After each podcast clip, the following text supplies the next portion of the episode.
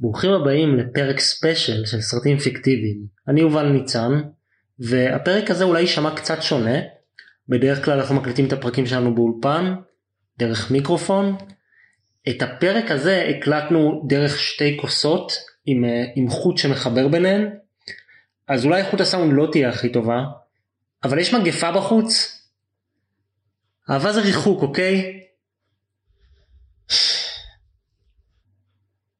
בכל מקרה, בגלל שיש מגפה בחוץ, האורח המיוחד שלנו היום הוא אתם, המאזינים היקרים שלנו, שנשארו איתנו כל הזמן הזה, ושמקשיבים לנו עכשיו, בזמן שאתם נצורים בתוך הבתים שלכם, מוקפים בפנגולינים מוכי כלבת.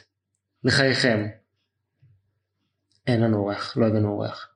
אבל, בעזרת טכנולוגיה שרכשנו בדארקנט, איתי נמצא, לא פיזית אבל בכל מובן אחר, שותפי להנחיה, בן סגרסקי, הילד הרע של עולם הפודקאסטינג הישראלי. היי, אני בן סגרסקי, ואני מרגיש נלהב למדי להיות חבר של קונן אובריין.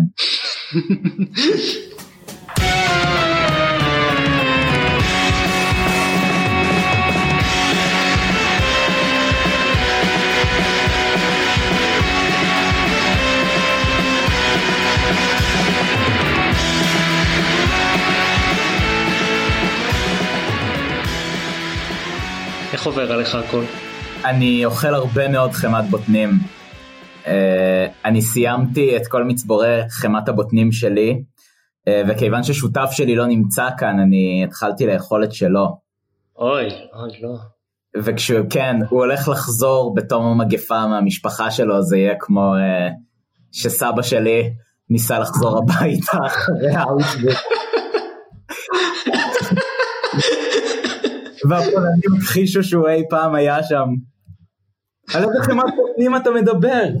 מה איתך חוץ מחמת בוטנים? אתה יודע, זה מצחיק, כי אנחנו מדברים ביום יום אחד על אחד, ואז אני כל הזמן מתלונן על uh, כל מיני הפקות שעבדתי בהן ובוטלו וזה, uh, אבל עכשיו שאנחנו מדברים אל ציבור ענק, אל אלפי המאזינים שלנו, ו-13 יפנים.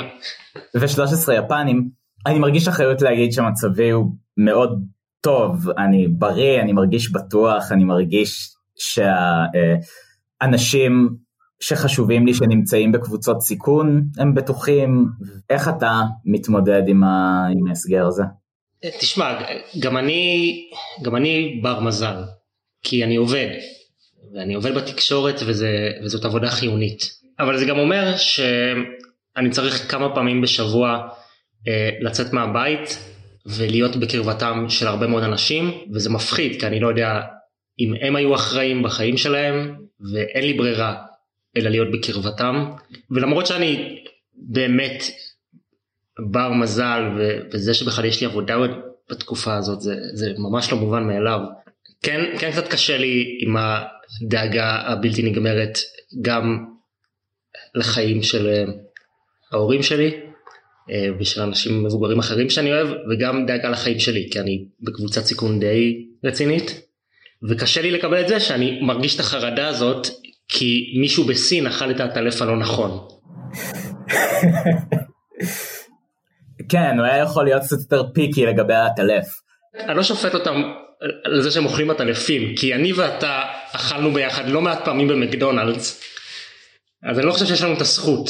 אני אגיד לך יותר מזה, כשכל הסיטואציה הזאת נגמרת, אני fucking הולך לדפוק עטלף, אם אני רואה עטלף ברחוב, הולכים לעוף פה פנגולינים.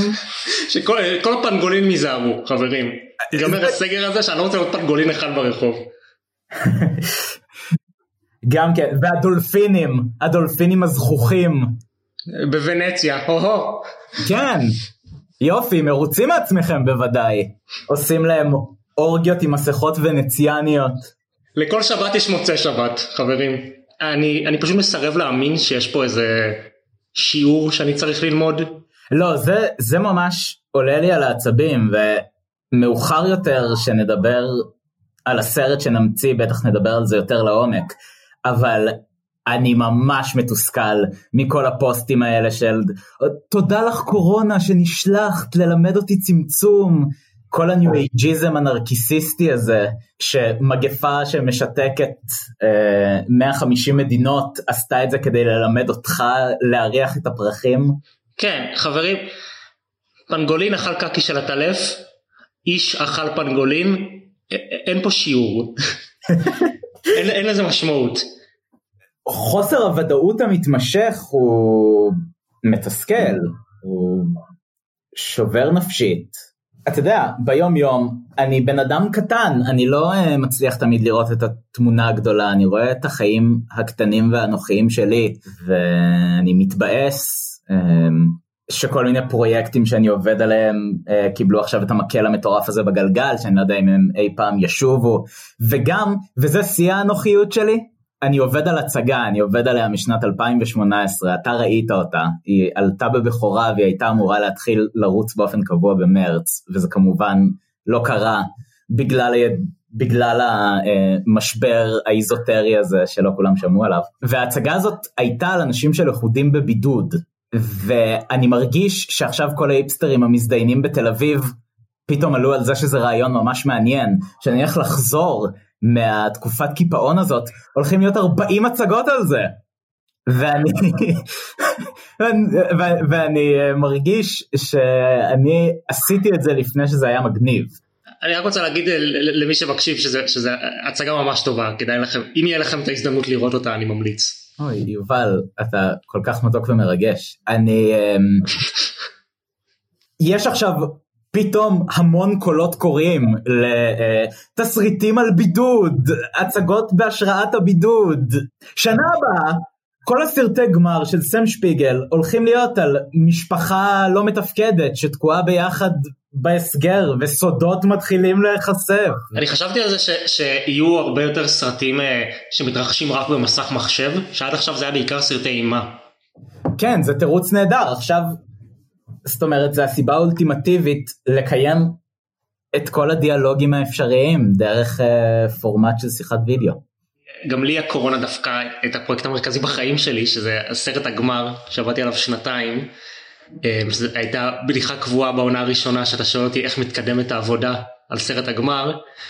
אז אה, צילמתי אותו באוקטובר, והבנתי שאני צריך לצלם עוד סצנות, ואני לא יודע אם זה יקרה עכשיו. כאילו אני אדם שגם ככה היה רגיל להיות בבית ולהיות לבד, ואני לא חשבתי שהחלק הזה יהיה לי קשה, אמ, אבל הוא כן קשה, ואני חושב שמה שמחזיק אותי זה, זה לדבר איתך ולדבר עם חברים אחרים אמ, ועם המשפחה שלי, וגם אם זה, זה כל המצב הזה מחזק את האמונה שלי שהיקום אדיש לחלוטין, ובגלל זה פנגולין מזדיין, אז כאילו, אז כל החיים שלי נעצרו, ודברים רעים פשוט קורים, אני כן מרגיש שאולי אני צריך, אה, ואני מדבר רק על עצמי פה, שוב זה לא שיעור, להרשות לעצמי יותר להתגעגע, אה, ולהיות רך ולסלוח, כי אין, אין, אין משהו אחר, כאילו אי אפשר לעשות משהו אחר בזמנים כאלה. אני חושב שלדברי חוכמה ואני מאוד מזדהה איתם וגם כאילו אם לשים שנייה בצד את הציניות זאת אומרת, אתה יודע, אתה, אני, אני מרגיש שבתקופה האחרונה היית פה המון בשבילי והצלת את השפיות שלי בהרבה מובנים, ואני מאוד מעריך את זה. אנחנו היינו סרטים פיקטיביים, ניפגש עוד שנה. סליחה שהייתם צריכים להיות עדים לזה.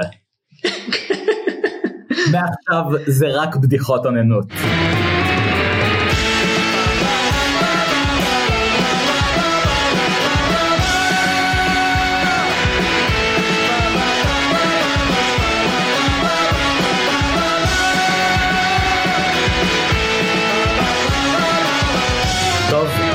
נעבור אה, לנושא של הפודקאסט שהוא להמציא סרטים פיקטיביים. אה, אוקיי, בסדר.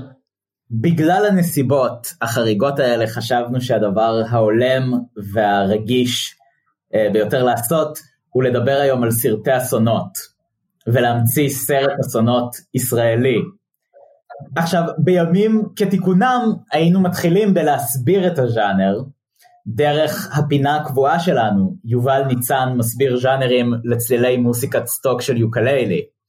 אבל במקרה הממש ספציפי הזה, אני חושב שאתם יכולים פשוט לשים מוסיקה של יוקללי בספוטיפיי ולהסתכל על החיים שלכם. אז אני חושב שבמקרה הזה אנחנו יכולים פשוט לקפוץ לתקציר הראשון והיחיד שלנו להפעם. יובל, תספר לנו איך קוראים לסרט האסונות שלך. לסרט קוראים הכל. מבטיח. אוקיי, זה הולך ככה.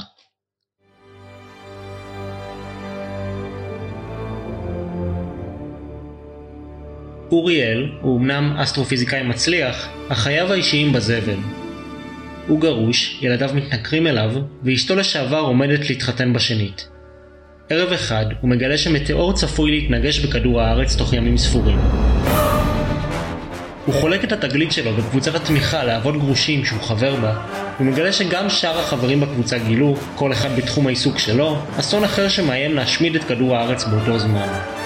שינויי אקלים, התפרצות סולארית, פלישת חייזרים, בניין בוער, מומיה שקמה לתחייה, וגשם של בני מאיה מהשמיים.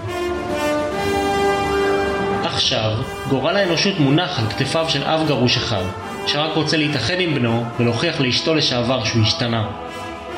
ועל הכתפיים של עוד איזה שבעה אבות גרושים, שגם רוצים להתאחד עם בנם וגם להוכיח לאשתם לשעבר שהם השתנו.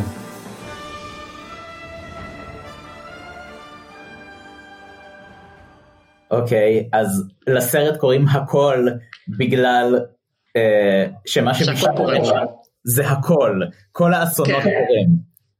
כן, כל האסונות. וכל הדמויות בסרט הן אבות גרושים, שזה כן. מתכתב עם קלישאה מאוד נפוצה של סרטי אסונות. זה תמיד אב גרוש ש, שחייב ללכת אה, להציל את, אה, את הבן שלו ולהתאחד עם אה, גרושתו, שהיא בכלל, היא, היא רוצה לחזור אליו, היא פשוט רוצה, רוצה הוכחה שהוא השתנה. כן, מי שחובב סרטי אסונות יודע שזו קלישאה מאוד נפוצה. האב הגרוש, שהמשפחה שלו לא מתפקדת, הילדים שלו לא רואים אותו מספיק, אשתו חושבת שהוא משוגע כי הוא מקריב את הכל עבור העבודה הזאת שלו. כן. ובדרך כלל האסון הוא הזדמנות בשבילו גם פתאום להוכיח שאכפת לו מהם כי הוא הולך ומציל אותם, וגם פתאום כולם רואים שהוא תמיד צדק, זאת אומרת הוא השקיע כל החיים שלו ב... העבודה שלו כמדען או בקונספירציה ההזויה שלו וזה הרחיק אותו מהמשפחה שלו ועכשיו הם פתאום מבינים שהוא חשוב. מצד אחד הוא מבין שהוא טעה, הוא מבין שהמשפחה זה באמת מה שחשוב, מצד שני הוא, הוא צדק. כולם מבינים שהוא צדק. כן. מה שאתה בעצם עושה זה שאתה לוקח את הקלישאה הזאת ואתה מכפיל אותה פי עשר, זה כאילו כל האנשים החשובים בעולם הם במקרה אבות גרושים, או שכל האבות הגרושים בעולם הם במקרה גם חשובים להצלת העולם. כן, כי אם כל סרט שעוסק באסון ספציפי, הגיבור שלו הוא אב גרוש, הסרט שעוסק בעשרה אסונות, קטקליזמים, אז צריכים להיות עשרה גיבורים גרושים. אז הדמות הראשית היא הפיזיקאי. כן, אוריאל. אה, הוא המנהיג של החבורה, הוא כריזמטי, הוא חזק. אה, ובאמת אשתו התגרשה ממנו כי היה, הוא היה יותר מדי מרוכז בעבודה שלו. היה לו חשוב כל כך לעזור לכל האנושות שהוא שכח מהאנשים שקרובים אליו. אה, ובמהלך הסרט אולי הוא יבין אה, מה חשוב באמת. וגם יציל את האנושות. נכון גם תמיד האבות הגרושים הם לא מגולחים בסרטים האלה? כדי שתדע שהחיים שלהם הם אסון, יש להם זיפים בני יומיים? כן. כן נכון צודק. תודה זה מה שרציתי לשמוע. אנחנו היינו סרטים פיקטיביים נתראה עוד שנה. ויש לך רעיונות לעוד אה, אבות גרושים בנבחרת הזאת? כן אמ, אז יש את אה, יוסי יוסי הוא אבמולוג אה, הוא חוקר חייזרים והוא חזה את פלישת החייזרים והוא כאילו הוא לא באמת מדען אמיתי כי הבמולוגיה זה לא, כאילו זה לא תחום מדעי לגיטימי אה, והוא מאוד מודע לזה אה, ושאר המדענים כל הזמן מסתלבטים עליו הם אומרים לו אה יוסי אתה בא איתנו לכנס המדעי החשוב מחר? אה לא לא יכניסו אותך כי אתה fucking אפס לך תאונן על התינוק הענקי מאודיסאה בחלל יוסי, תעוף לנו מהעיניים. הוא מרגיש לוזר. הוא מרגיש שאין לו כלום, גרושתו לא מדברת איתו, הוא לא ראה את הבן שלו מלא זמן. אבל במהלך הסרט כשפתאום התחזית שלו מתגשמת והחייזרים מגיעים היחס אליו מתחיל להשתנות אה, והוא מתחיל לקבל קצת ביטחון. אה, יש את אבנר, אבנר הוא לא מדען, אה, הוא אמן פרפורמנס ומחזאי פרינג' כשכל המדענים שיתפו בתחזיות שלהם לאסונות שיחסלו את האנושות כל אחד בתחום העיסוק שלו אז הוא גם רצה להשתלב והוא חזה שיסגרו את כל התיאטראות ואז יהיה שקול לסוף החיים על כדור הארץ כי בלי תיאטרון אין טעם לחיים. אני מבין שפחות התחברת לדמות הזאת. לא לא אני חושב שזה כר פורה לאימפרוביזציה אני בטוח שיהיו לנו המון רעיונות לגבי כמה הדמות הזאת פתטית. אני חשבתי שאולי אחד מהם הוא כהן מאיה. הוא כהן מאיה גרוש. כן הוא כהן מאיה גרוש. אין שום דרישה לכהנות מאיה. אף אחד לא מעוניין כן. בזה. הוא עצמאי. אף אחד לא מתקשר, אף אחד לא מזמין שמניזם.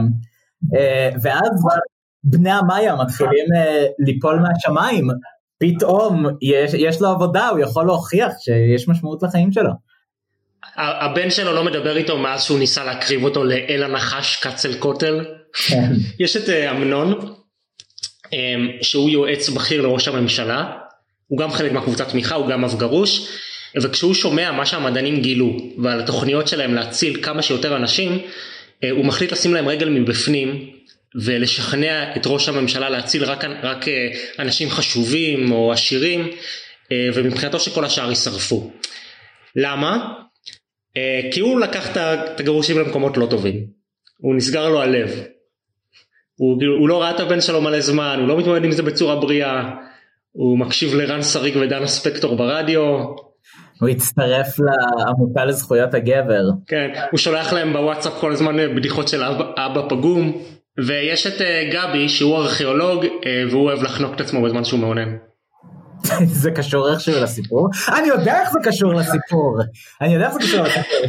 אני לא יודע איך זה קשור לסיפור. תן לי להגיד לך, אתה שמעת על איקסטאב, אלת ההתאבדות בתלייה המפורסמת של בני המאיה? לא, אבל uh, נשמע כמו שזה משהו שהיא תאהב. אז uh, כן, יכול להיות שככה הוא יכול להציל את היום, שזה ממש חדשות רעות מבחינת uh, אב הגרוש שהוא כהן מאיה, והוא כל החיים שלו התכונן לזה. ואז בסוף גבי עוצר כנראה באמצע המרוץ הזה נגד הזמן להציל את העולם כדי לאונן ולחנוק את עצמו, ומת, ומגיע לעולם הבא של איקסטאב. ואז הוא יכול אה, לשכנע אותה להפסיק את המטר הזה של בני מאיה. אני, אני לא צריך להסביר למה הבן שלו לא מדבר איתו. אגב, למה יש גשם של בני מאיה מהשמיים? יש לזה סיבה במסגרת הסרט? זה אני לא יודע, אני לא, אני לא בקיא בפרטים הטכניים, אני לא בן מאיה. תשאל את אל הנחש קצל כותל. רציתי, רציתי שהוא יתארח בפודקאסט, אבל uh, בגלל שזה פרק מיוחד, אנחנו נמצאים בהסגר, אז uh, זה בלתי אפשרי.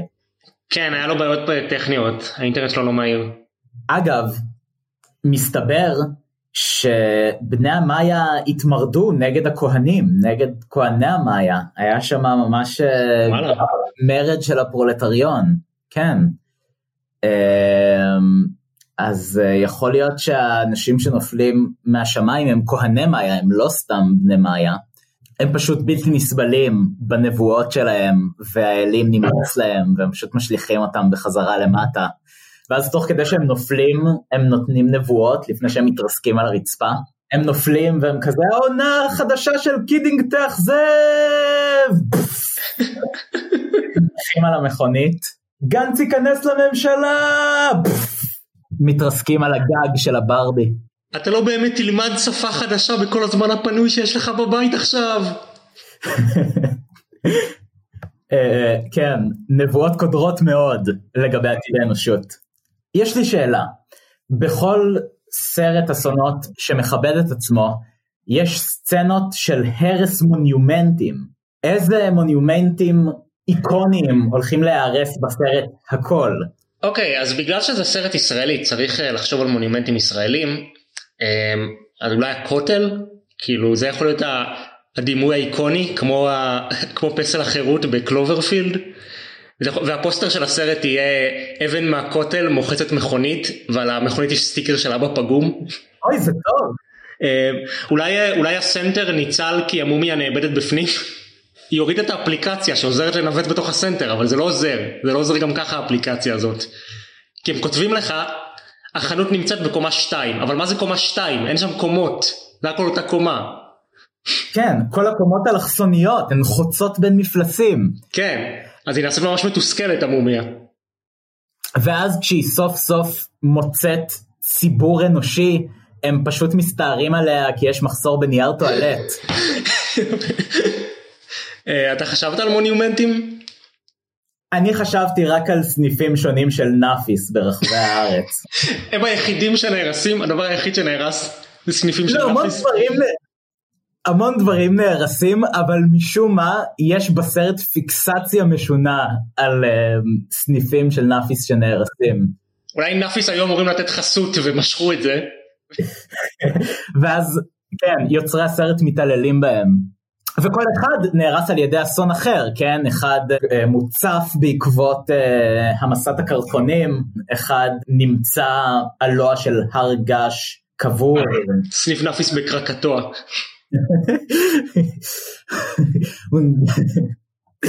אם כבר אנחנו מאחדים את כל סרטי האסונות לסרט אחד אז בזמן שכל זה קורה אה, יש השקה של ספינת הענוגות חדשה בשם הטיטניק 2 כשהסלוגן שלהם זה אין סיכוי שזה יקרה פעמיים. יש לי עוד שאלה בדרך כלל בסרטי אסונות כל הזמן חותכים לבית הלבן או לכל מיני ממשלות לראות איך הם מתמודדים עם האיום ואיך ממשלת ישראל מתמודדת עם האסון של הכל, ימי ההכל. אז בהרבה סרטי אסונות ממשל צריך להוות מכשול בפני הגיבור, הם לא מאמינים לו, אבל שים לב שאין הרבה סרטים שבהם הנבל זה לצורך העניין נשיא ארצות הברית, כי הרבה מהסרטים האלה הם מנסים להציג איזה אידיאל, גם של. הרוח האנושית שגם במצבי קיצון אה, אה, כולם עוזרים אחד לשני ומקריבים אחד בשביל השני אבל גם איזה אידיאל לגבי אמריקה כמדינה שמנהיגה את העולם ובגלל הערכים שבמרכזה אה, מנסה להציל כמה שיותר חיים וכאילו המשרד של נשיא ארה"ב הוא חלק מהאידיאל הזה אז, אז תמיד הנבל יהיה איזה סגן הנשיא יועץ של הנשיא מישהו שכאילו חותר תחתיו והנשיא הוא בעצם בן אדם טוב אז גם פה אני חושב שראש הממשלה הוא, הוא בן אדם טוב והוא, והוא רוצה לעזור לאזרחים שלו אבל uh, אמנון היועץ שלו uh, מטה אותו מנסה לחתור תחתיו. עכשיו אחד מהדברים שהאבות הגרושים עושים בקבוצת התמיכה um, זה לשחק אחד עם השני מסירות. כי בסרטים אמריקאים זה הבילוי המשמעותי, המשמעותי ביותר בין אב לבן לשחק קאץ' כן. אז uh, בג... בגלל שהם רחוקים מהבנים שלהם הם משחקים אחד עם השני מסירות כדי להתאמן. ואוריאל מסתכל על הכדור שעף באוויר uh, עובר מיד ליד מקבל מכות ו... ולא קורה לו כלום לכדור. ואז עולה לו רעיון. בעצם הם יבנו כדור ענקי שמלא אנשים יוכלו להיכנס לתוכו. וכשהכל יתחיל כשכל האסונות יפגעו בעצם האסונות כמו אבות גרושים ימסרו את הכדור מאחד לשני ולכדור ולמי שבתוכו לא יקרה כלום. המטאור יעיף את הכדור להוריקן ההוריקן לחייזרים החייזרים למומיה והאנשים שבתוכו יהיו מוגנים. אה, וכשהכל ייגמר הם יצאו ויתחילו מחדש את האנושות. אז זאת התוכנית שהם אה, מנסים להביא לראש הממשלה אבל אה, אמנון מנסה לשים להם רגל.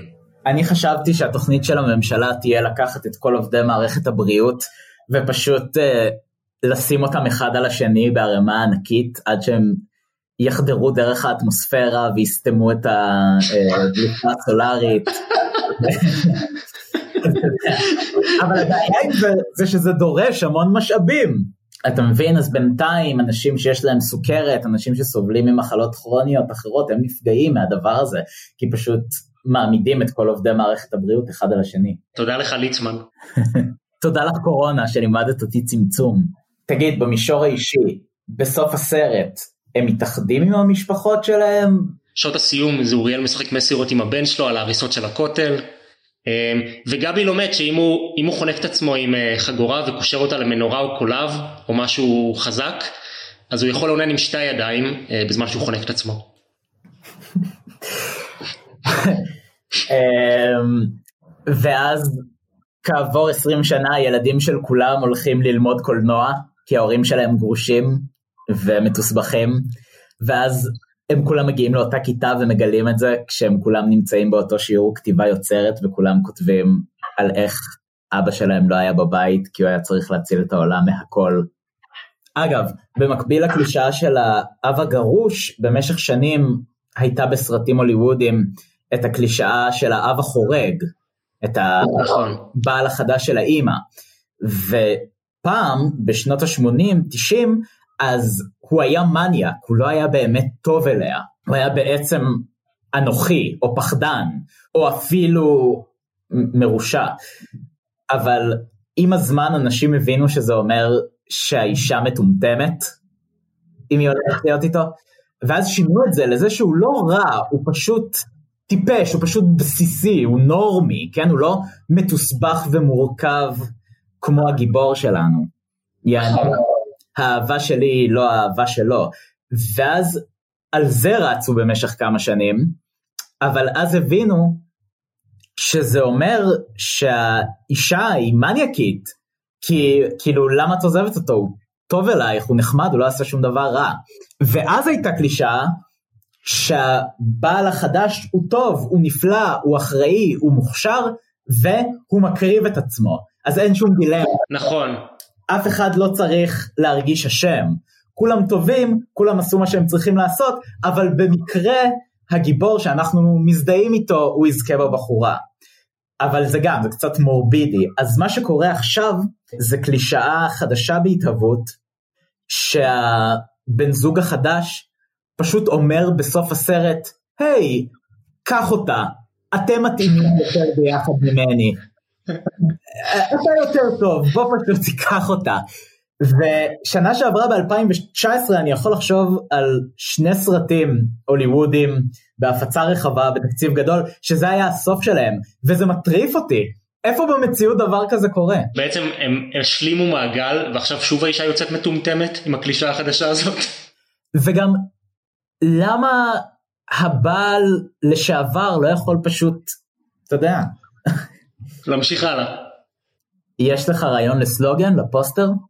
אז חשבתי שהפוסטר יכול להיות אה, מדרגות הרבנות, שבשמיים יש מטאור שמתקרב אליהן, והסלוגן הוא נראה אותך רוקדת עכשיו.